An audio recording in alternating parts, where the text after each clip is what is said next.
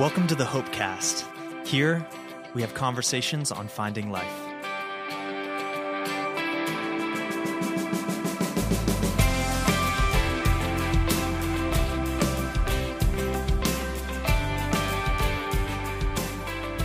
Hello and welcome to the Hopecast. Wait, wait. Who are Hello, you? It's Where's me. Drew? I'm back. I wish I had a sound like Nicole sound is back. I feel like we're on a morning show right now. I can hear the applause through all of I the. want to have one of those like two like little um, party things, the streamers that come out. Well, then I should be the one to say, "Welcome to the Hopecast." Nicole is back. Thank you. Welcome so back. Glad to be back. Yes, it's been a long time. Feels like so. I'm sure Drew handled everything perfectly in my absence, and I'm glad for our whole team We can do that together, right? Yeah. Good. So, but if you like Drew better, just keep that to yourself. Yes. So, We appreciate constructive Ah. criticism, but not all no, constructive criticism. just kidding. No, Drew's great, and he's still here with us. He's just our silent, the silent member of our team. So that's fun. But um, it's good to be back and love just a new season here um, in the weather and also at Hope. And it's exciting. It's a good It time. is. Yeah, I agree. So, yes, this is just about the time, uh, like early October, where finally like things kind of get settled when you're in middle family life, like I am. like People the get into school their year schedules. is starting to settle in. Yes, we start. You know, you start getting used to the time, wake up time, and bedtime, and getting back to normal. So it's Mm-hmm. Yeah. nice. It's good. Okay. I mean, I, that What that sigh like was because it's been a few years since we were in that. Are you? I but mean- you're, are you normally a structured person though? I mean, in, in your in your way, you would pick Generally, yes. a schedule. Yeah. So do you do things like pretty much? Do you have a kind of a morning routine that is the same no matter what? Um, I try to have a morning routine. If something comes up or there's something that I've got to do, you know, I'm not going to, you know, kill myself over missing the morning routine, but I definitely try to have a morning routine. I find that if I do that, it's just much more helpful to kind of getting the day moving in ways that seem like a good start. Do you like if you had something really early? Would you intentionally get up early to, you know, participate in a morning routine to get the day started, or it will it lapse if that happens? Depends how tired I am. Mhm. how stressful a week it's been, how much other stuff is going on. Mhm. Um, I mean, the routine that we're talking about for me, you know, is um, it's a combination of coffee and Bible reading and other stuff like that. For me, and now I can do this because we don't have kids and the household doesn't require the attention to go toward the kids the Mhm. same way. For me, uh, about six fifteen to seven fifteen in the morning, Mhm. I'm going to try to spend that way. Um, if I had something, let's say at uh, seven, Yeah. which would require me to leave the house at let's say six thirty, um, whether I got up earlier and had that time before six thirty, or whether I skipped it that day would depend on how tired I was. Yeah. So, but generally, kind of, you've got a standard, and you're. I'm assuming you like to be somewhere in Scripture. You're reading through. Are you a journaler? I um, This is I've not had a- our topic, by I the way. know, If you're listening know, right now, I just am starting to. All right. So you know what? Let's just let's just be a little more. Hey, if you listen to the podcast, you heard a little bit more. Okay. So um, pretty much every morning when I get up, I have to stretch in the morning. Mhm. Um, my back is usually sore. It's not a big deal. It's life and a few more years under my belt. But I spend about ten minutes stretching my back. Mhm. So the way this works perfectly. Ready? Here you go. Here's David's routine get up, let the dog out, put the coffee on, feed the dog, stretch my back, coffee's ready, pour my coffee, go into the other room at my desk with my Bible and a journal. So I'll read and I reflect on my Mhm. reading. I'll write a lot of notes in my Bible, but then my journal, I've decided that I have to journal my own way, and it's Yeah. um, it's a way that is not clean and linear. Mhm. Like I don't date it, and I don't, you know, Right. any of that. I just stream of consciousness. Mm-hmm. So this has been a little bit of uh, of a discipline for me because I've always been a very sporadic journaler, or I've been an aspiring journaler Mhm. and I do it and then I stop. Yeah. and I do it and I stop. And I decided the reason I stopped is because I had some image in my head of how s- some formalized Sure. journal process was supposed to happen. I'm a believer that writing increases your engagement with the material. Mhm. So I'm writing thoughts. I could just think them, Right. but writing them increases the way they sort of get sealed in your mind. Mhm. And then I write uh, prayers, Mhm. Or I just write my prayer topics for the day, Mhm. and then I pray. And then I do some theology reading. Mm. It's kind of my pattern Bible, journal, prayer, theology. What are you reading right now? My theology reading is a small book called Concise Theology by J.I. Packer. Mm. It's like a theology 100 level reminder of clear, simple Hmm. theological basics. So if somebody's like, hey, you know, I don't want to do heavy theology reading, I'm not like a seminary student, but I hear people talk about reading theology. Is there a book that's like a, a good one that sort Yeah. of hits that space? I'd say this is a good one. Mm. It's it's simple two three page entries on different topics of theology, and it's called it's either called concise theology or a concise theology by, By J.I. J.I. Packer. Packer. Right. That's awesome.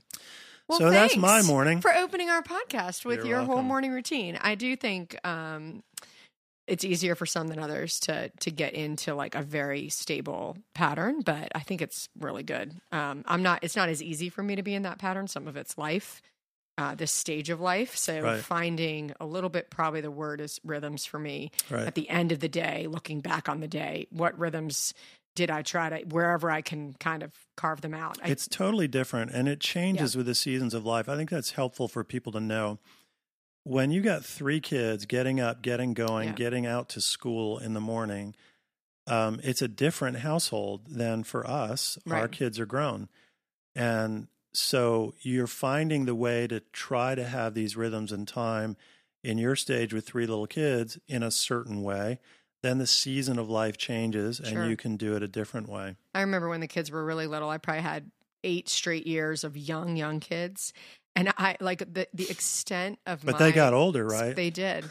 Thank goodness. Uh, the extent of my spiritual routine was when the kids took a nap, I would sit or lay down on the couch and listen to. It usually was honestly less than one worship song because I would fall asleep. yeah. But it was like just an effort. And sometimes I'm like, you know what? Humble effort is rewarded. If you are tr- are trying to make space for God in your life, I think he's he know he knows. You know, I remember a, a writer Totally. that I was following who said, if you uh, go to pray and you fall asleep, maybe God knows that you need rest, and that's okay. Like it's Well, just so freeing. And if, I mean, some people, this idea of spending devotional time, it's a legalism. hmm And I've never found that helpful. Like, I have to do this because what? Because I'm earning God's it's actually favor. an oxymoron. The word devotion with Right. legalism. Like, if you think of the idea, if you're devoted to something, you really want to do it. You're devoted Right. to a music that you love or art or whatever. well, I can think of times where I would like sit down, be ready to kind of get into it, and then there'd be an interruption from one Mhm. of the children or something. And I had basically the same kind of thought. I'm like, hey, wait a minute. God is the one who designed the way children are created and made. God made children Mhm. to come into the world.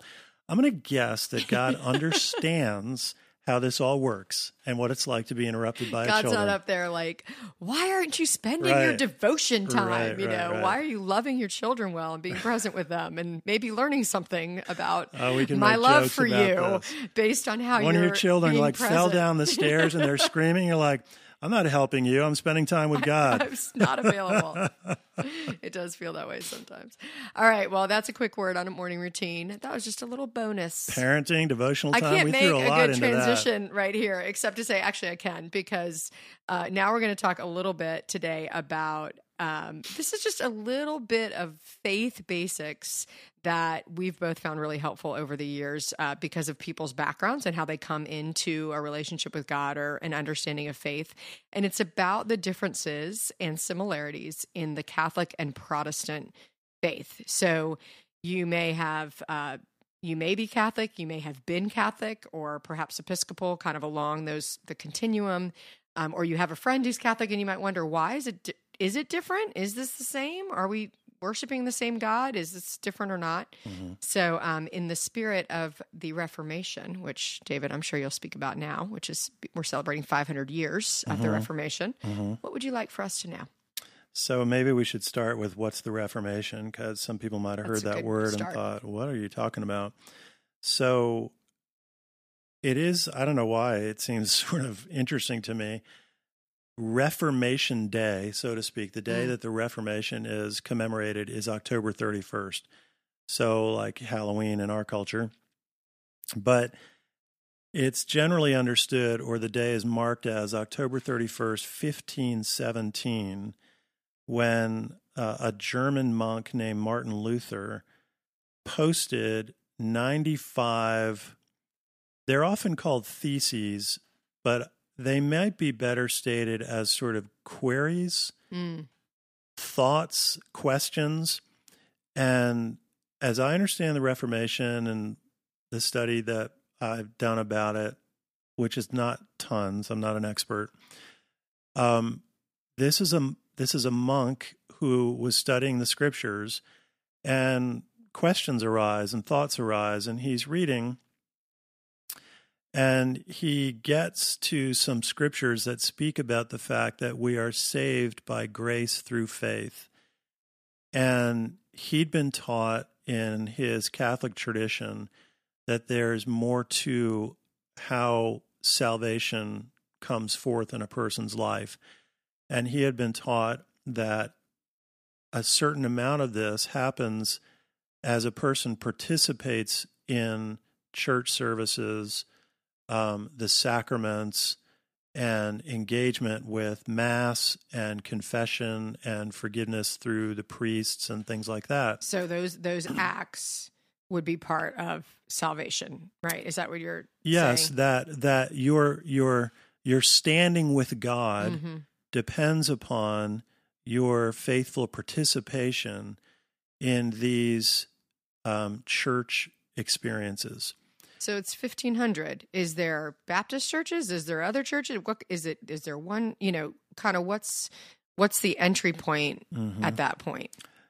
most generally stated, and if there's somebody who's a real expert listening to this, I imagine they'll identify some um, gaps in what I'm saying. But most broadly stated, when the early church developed, right? So the apostles, you could say, were Mhm. the first first people in the church, and um, then what happens is the church begins to grow and spread. We read about it in the book of Acts and that kind of thing, and then the church is spreading in the Middle East. Okay. And then you have what's called the Orthodox Church.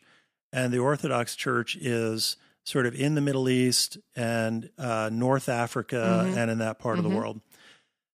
Then the church also begins to go westward, Mhm. and the church sort of develops in and around Rome and develops positions and structures in Rome, and you get what we generally refer to as the Roman Catholic Church. Mhm. So you then have the Orthodox Church and the Catholic Church, Mhm. Or more extensively stated, the Eastern Orthodox Mm-hmm. Church and the Roman Catholic Church. And these are the two institutional expressions of the church by and large. Okay. So, us being in the West, we're more influenced by the Roman Catholic Mhm. Church than the Eastern Orthodox Church. And so, those would have been the two major ecclesiastical bodies by Martin Luther's time. So no church on every street corner with a different name and different No. different denominations. No, but there would have been some church buildings around that were part of the Roman mm-hmm. Catholic or the Eastern Orthodox Church. And so Martin Luther is a monk in the Catholic Church and he's studying the scriptures as monks do. And he's reading some of these New Testament texts that speak about being saved by grace through faith Mm. not by works. Works being that you're a good enough person, works being that you're going to Mass every week, or that you're receiving confession from a priest Mhm. and so forth. And so he generates a number of questions or queries that are related to his study. And as the history describes it, he posts these 95 queries Mhm. or points on uh, the door of All Saints Church in Wittenberg in Germany. And people see it. And the historical record says Luther was not intending to create some Right. big firestorm. They were sort of a conversation starter. It was kind of like a trying to to I mean reform from within. Like Yeah. aren't some of these things not in line with what scripture right, is saying? Right. I don't think I don't think he intended it to become a substantial counter movement Mhm. to the Roman Catholic Church. Mhm. It might also be helpful about now to realize that the word Catholic is derived from a Greek word that means sort of everyone together Okay. or universal. So there are two ways, you know, you use the word Catholic Church. Yeah. One could ask the question, are you speaking about the Roman Catholic Church with, you know, like the Pope in Rome and the structures and the all that? Mhm. Or are you using the word Catholic to mean worldwide everybody who's a Christian? Mhm. both would be reasonable uses of the word. Probably for most listeners, what we're going to arc to is the Roman Catholic Church, the institution, the Pope, the priests, the cardinals, etc. So Luther posts these points and they garner a bunch of interest. And it creates a momentum that he didn't really anticipate. And enough momentum gets the attention of the religious authorities, and they begin to question him about this the questioning makes him look harder and deeper into it. Mm. And he does begin to feel that the Bible is clearly saying that our standing with God, our right positioning with God, is a gift that he gives us through Jesus Christ's death and resurrection and through faith in trusting that for yourself Mhm. and that requirements about going to church and receiving confession and the sacraments and so on are secondary matters, but they're not primary to your salvation or your relationship with God. And the church contested this. Mm. The church's teaching was you cannot have salvation outside of that regular participation as the church mediates it to you Mhm. right? So you can begin to feel this. I'm trying to be charitable. I'm a Protestant, so uh, that's not by accident. Right. But I'm appreciative of a lot of different expressions of the church as long as they're biblical and Christ centered. There would be some theological points where I would have a different view than a Roman Catholic, but that doesn't mean we can't be close friends and share fellowship in Right. Christ. Uh, and that I can't respect them and love them and all that stuff. Probably oversensitive about that. But I think the I think the the interesting concept there is that, and tell me if if this is too you know strong, but that there is a there is a priest who is the one who can get to God, and that at that time, especially the the Bible was not translated into language for the people that they could read it themselves. There was no sense that you would read the Bible yourself. The priest is the one who has the power and authority to do that. right. So it became a power structure, really, where the common people were separated from, you know, and that through Luther's investigation, he looked at First Peter 2, you know, we are a royal priesthood, this concept that Jesus is our high priest. There is no other between. Right. Um, and that that you can see that manifest today in the differences between Catholicism and, and Protestantism, which is Right. more of an emphasis on scripture reading for yourself. In fact, I think it was Luther really who started any translating of the Bible into common language. Uh, Luther, and then we could look it up a little bit. Probably uh, William Tyndale hmm uh, would have been a significant name in terms of Bible translation. But the firestorm, not you know, the sort of starting point of this different way right, um, comes comes from that time. right. And I think you're putting your finger now on the more incendiary elements of it, which is essentially the power and the control over people and their religious life was sort of held by the church and by the priests because the Bible was in their hands. And so the teaching of it and what was taught of it Right. would have come through the church and through the priests. So, in a sense, Martin Luther comes on the scene, and you might say he reads it with the common man's eyes Mm, rather than through the power structures Right. of the church Mm. and the ecclesiastical priesthood and so on. And reading it through those eyes, he has questions and says, I think the Bible is saying something different than what the church has been conveying. hmm And so he's raising those questions. Over time, um, things get contentious. People begin to um, feel like they want to follow Luther, the questions he's raising and the points he's Right. making about salvation. So today we have the term Lutherans. hmm Those are people who sort of Luther was their example and the one they follow. Um, so what happens, interestingly, is you have forms of worship like traditional forms, robes, Mhm. pews, organs. They're liturgical. They're reading. So the forms of worship may feel like a sort of Roman Catholic Mm. form of a worship service, but the content and the messaging about salvation, Mm.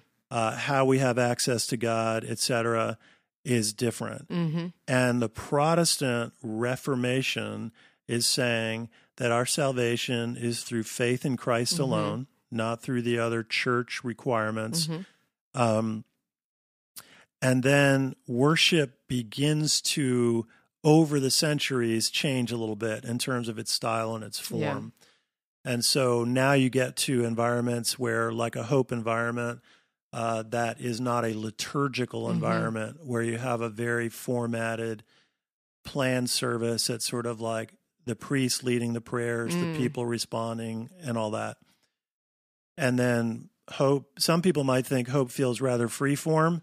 Well, hope is pretty pretty straight and Yeah. clear compared to places that are really free form. Yeah, yeah. So it's got its own kind of liturgy. It's just not the same. But yeah, those are some. Uh, there's many more things to say. We're going to wrap up now. That's just kind of like a starting point because if this is interesting to you or it affects your life, it's worth looking into. It's it's intriguing to understand, and it may raise some questions for you as well in your own faith about what does this mean and why do we do it. And those are good. That's a good journey to go on. Yeah. so Halloween is the That's the 500th anniversary of the start of the Protestant movement. I did ask if one of my kids wanted to dress up as Martin Luther, but they turned me down. Any takers? No takers yet. Okay.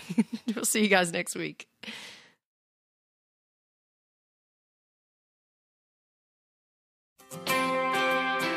Hopecast is a ministry of Hope Church in Richmond, Virginia. You can find us online at www.hopecentral.com.